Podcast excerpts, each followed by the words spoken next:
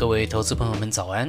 您现在正在收听的是 Investpresso， 一个由转职勇者频道为您提供的每日浓缩盘前投资讯息。在这个讯息爆炸的年代，让我们每天早上陪您用一杯咖啡的时间，浓缩今天进场之前您需要知道的要闻。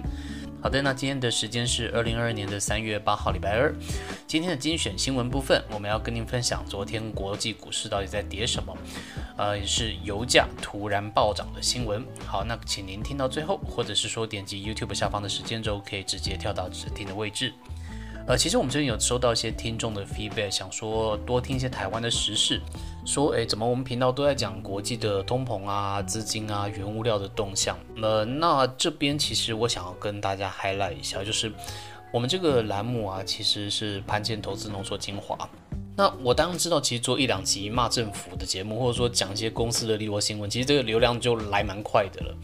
但其实我觉得比起要红呢，我觉得我们团队更想做的是对的事情。我们之所以选择这些新闻，就是因为它现在跟我们 right now 的盘势是息息相关的。通膨的动向、资金的动向、原物料的动向，其实这些都是我们盘势现在最需要注意的一些东西。那所以说，其实如果大家能够养成听我们节目的习惯，久而久之也就知道什么地方会有警讯，什么地方会有机会。OK， 所以说这才是我们做这个节目的一个初衷。好 ，OK，Anyway， 我们也欢迎大家订阅我们的 pressplay 课程《7个投资习惯》。那这个课程呢，也绝对是您可以培养整个专业投资的态度以及盘感的一个很好的地方。所以说，欢迎大家点击描述栏的链接来参考。好的，那我们先看一下昨天的台股行情。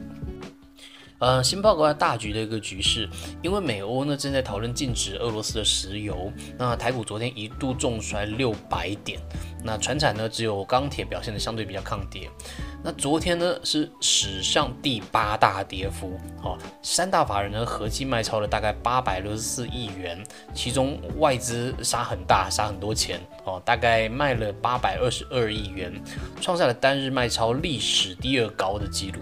OK， 恭喜大家见证历史哈，但是呢，投信呢还是蛮力挺台股的哈，它继续买超，已经连24买了。好，那我们看下指数的部分呢，加权指数呢是下跌了557点，向下跳空收超大的实体黑 K， 开在半年线的地方，直接往下杀到了破年线。那这个呢是2020年5月以来第一次破了年线。OK， 好，再看一下柜买指数 OTC， 昨天是下跌 8.53 点，收的呢是实体的黑 K， 同样破了年线。新台币的部分呢是收在了 28.25 元，大概贬值了 0.13 元，其实贬得蛮多的哦。我们节目从开播以来就一直提醒大家台币的走势跟资金的相关性。各位如果有兴趣的话，其实可以拿一下外资买卖超跟台币的走势做一些对比，就会发现最近外资卖超，同时台币也是在贬的。那资金的走势是什么情况，大家就可以自己脑补一下咯。好，我们看一下族群的焦点，那整体来讲还是呈下跌的态势。那先看一下强势股，有强势股吗？有 OK， 昨天还是有强势股的啊，那大概只有一个族群在涨，就是钢铁涨了 1.03%， 那最后整个族群呢还收在5日线之上。好，那看一下跌幅的部分，跌幅前3名呢分别是航运，然后再来是观光，最后是汽车。好，我们看一下成交比重，成交比重前3名的话呢是电子、航运还有金融保险。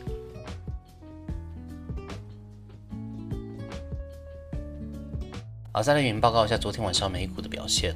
那先跟您说一下大局的情势。那昨天的情况呢，基本上就是在跌对俄的石油禁令。我们的 pressplay 平台在2月7号有一篇文章有讲说为什么要注意这个东西。那如果有听我们频道的听众朋友们应该知道这是什么回事。那我简单再快速梳理一下。为什么呢？因为基本上是石油联动通膨，通膨联动升息，升息联动资金会抽离股市，所以说会造成这样子的一个大跌。那等一下的精选新闻部分的话，我们会再将这次的始末再跟大家报告一下。OK， 好，那看一下指数的部分，美国3大指数都是收实体黑 K 哦，没有带下影线，那也就是说短线其实没有看到止跌讯号，那请大家稍微留意一下。看指数的部分的话，道琼指数是下跌797点，纳斯达克是下跌482点，费城半导体呢是下跌160点。然后布兰特原油有在开高之后慢慢的回落了，收在124点，对比周一的高度呢是下跌了5块76元，那收实体的黑 K 带下影线。好，那我们看一下族群的部分，涨幅比较大的呢，包含有石油、天然气、金属、采矿以及独立发电商。那跌幅比较大的呢，包含有休闲娱乐、餐饮以及服装配饰制造业。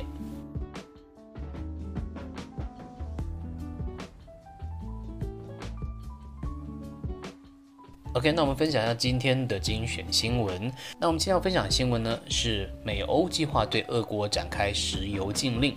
那这基本上是昨天全球股市暴跌的原因。那我们帮您总结为2个重点，就第一个是这个新闻的背景，另外第2个是俄国原油的一个重要性。好，我们先看看背景。美国国务卿布林肯表示啊，美国跟他的盟国正在考虑禁止俄罗斯的石油及天然气，来应对俄国对乌克兰的袭击。自从普丁入侵乌克兰以来，美国跟欧盟一直不太愿意对俄罗斯的石油跟天然气做这个出口制裁，因为他们就担心这可能会冲击欧洲的能源供应，带来油价的暴涨。但是呢，因为现在乌克兰的局势也没有见到好转，所以说这个制裁就被抬到台面上来了。好，那我们再看一下第2个重点，就是俄国原油的一个重要性。其实俄国呢是全世界第3大的产油国。那野村证券的资深经济学家就表示呢，没有任何的产油国可以取代俄国对欧洲的供油。那即便沙乌地阿拉伯跟阿拉伯联合大公国等 OPEC 2大产油国增开到产能全开，都还是没有办法满足这个需求。那其实有分析人士认为，如果西方国家禁止俄罗斯石油，整个国际原油价格可能会飙升到每桶150到200美元。这么说可能没有感觉，我们比一比就知道了。在上礼拜呢，油价呢是118元啊，这还是涨过之后哦。上礼拜是94元，然后呢，但是在昨天的盘中一度飙到130元。那其实在2008到2009年的金融危机期间，石油其实就涨到过每桶150美元左右。不过分析师认为呢，现在这一波涨势呢，更多是由供应来去驱动的，所以说在市场安定下来前，油价可能还会超过2008年的一个水准。好的，那以上是今天与您分享的盘前要闻内容，我们都是引用整理公开的资讯还有新闻，不做任何的买卖进出依据。如果您对我们的节目有任何建议，也欢迎留言告诉我们。最后再次祝您今天操作顺利，有个美好的一天，我们明天见，拜拜。